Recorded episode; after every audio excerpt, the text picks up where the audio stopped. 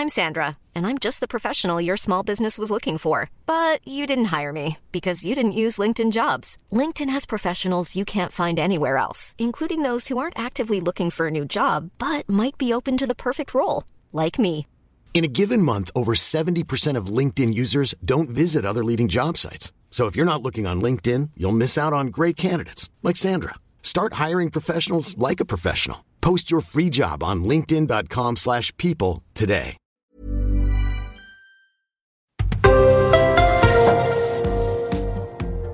Después de 950 semanas recibiendo un sueldo de la misma empresa, acabo de terminar la primera sin ingresos.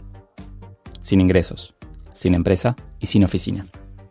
Mis amigos creen que estuve todo el tiempo en ropa interior viendo Netflix. Pero no. El segundo día hábil de la semana, el martes, decidí ir a buscar las cosas a mi oficina. Perdón, mi ex oficina. Ya estaba ocupada. Y hasta la habían pintado durante el fin de semana. Estaba radiante con otro, como si nunca hubiera sido mía. Dejaron mis cosas en seis cajas, pero yo solo quería unas poquitas.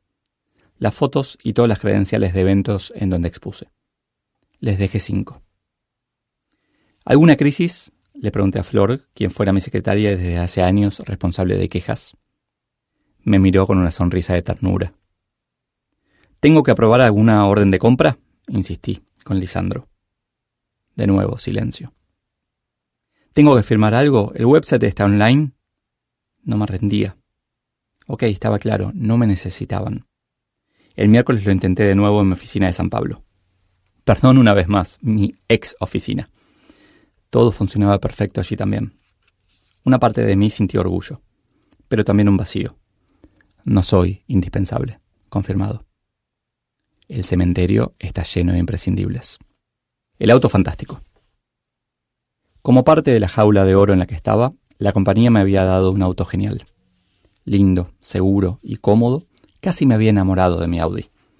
Fue una de las cosas que tuve que dejar. Fuera de las cinco cajas, claro. ¿Me compro un auto o no? Para empezar, hice lo que cualquier empleado corporativo con dos dedos de frente haría. Un Excel. El análisis era súper claro. Si Uber funciona, un auto es un gasto inútil. Sin Uber y viajando en taxi, también. Pero igual aún con esa claridad matemática, me resistía y no entendía por qué. Hasta que pensé que yo mismo sostuve que el Excel nos está matando. Y ahí encontré que hay tres factores emocionales involucrados. Por un lado, la seguridad de tener el auto listo cuando haga falta. Por otro, el placer de manejar. Y en última instancia, el estatus de ser poseedor de un auto. Pensé bastante y me di cuenta de que el primero pesaba mucho en mí. Con mis hijos viviendo a 50 kilómetros de mi casa, además de que manejar me gusta. El lunes mismo decidí que quería un auto. Y todo esto sin pensar en que, como introvertido, no siempre me encanta interactuar con un chofer de taxi. Aún en las decisiones más matemáticas, conviene dejar un espacio para el lado emocional. Fui a varios concesionarios Audi para reemplazar el de la jaula de oro por otro exactamente igual. Aun cuando me ofrecían uno idéntico, no terminaba de convencerme. Había algo raro. El martes pasé por la puerta de un local de Peugeot. Y me acordé del último auto del que había sido dueño, un Peugeot 206 que adoraba. También pensé en mi viejo y su Renault 12, que cambiaba cada cuatro o cinco años por otro Renault 12. El Audi quedaba cada vez más lejos. Me encanta, pero es mucho dinero para este momento en el que no tengo tantas certezas como solía o creía tener. Elegí volver al Peugeot y pensé, si me va muy bien y todavía quiero una 3, lo cambio. Es mucho más fácil empezar de abajo y hacer un upgrade que al revés. Crowd Helping. Durante varios años tuve un blog que me dio muchas satisfacciones. Pero cuando en enero de 2013 me hice cargo de Brasil, el tiempo se hizo más escaso dejé mi show de stand-up comedy y de escribir. Un poco antes de salir de la empresa retomé una pasión, escribir.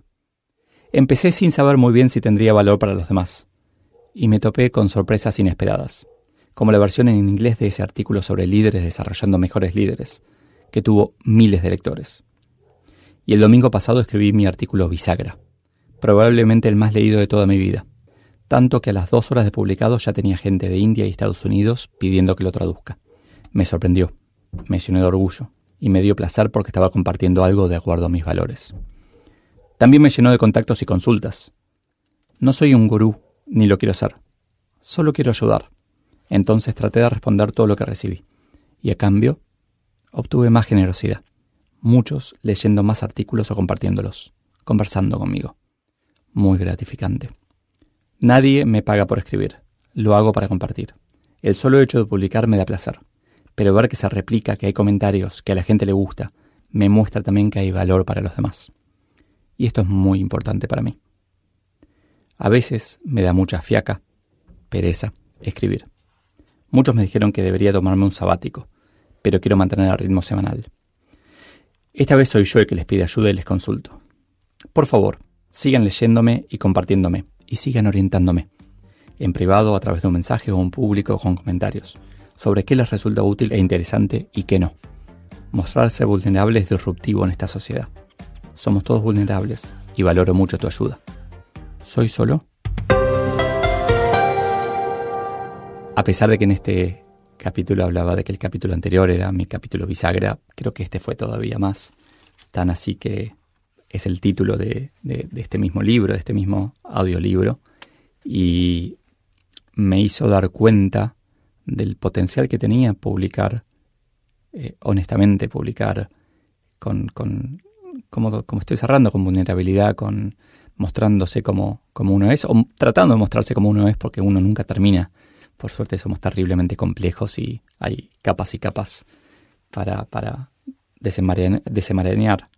Pero termino de leer el capítulo, ah, no sé si se nota en el audio, pero una sonrisa enorme, recordando todo, todo lo que hice después, todo lo que este capítulo representa en cuanto al cambio. Sigo teniendo mi Peugeot eh, exactamente el mismo de aquel momento. Estoy súper feliz con la decisión, ya tiene unos 50.000 kilómetros. Y la verdad que no, no extraño el Audi, no, para nada. Extraño un poco, sí, la relación que tenía con, gente en la empresa. Eh, un poco ser solo es estar solo a veces. Y ese es un, un desafío en el que vengo trabajando. Pero la verdad que el cambio, la evolución fue, fue enorme. Estoy súper contento. How would you like to look five years younger? In a clinical study, people that had volume added with Juvederm Voluma XC in the cheeks perceived themselves as looking five years younger at six months after treatment. Look younger, feel like you. Add volume for lift and contour in the cheeks with Juvederm Voluma XC. Reverse signs of aging by adding volume to smooth laugh lines with Juvederm Volure XC. For important safety information and to find a licensed specialist, visit juvederm.com. That's J U V E D E R M.com. Not for people with severe allergic reactions, allergies to lidocaine, or the proteins used in Juvederm. Common side effects include injection site redness, swelling, pain, tenderness, firmness, lumps, bumps, bruising, discoloration, or itching. There's a risk of unintentional injection into a blood vessel, which can cause vision abnormalities, blindness, stroke, temporary scabs, or scarring. Talk to a licensed specialist to find out if it's right for you.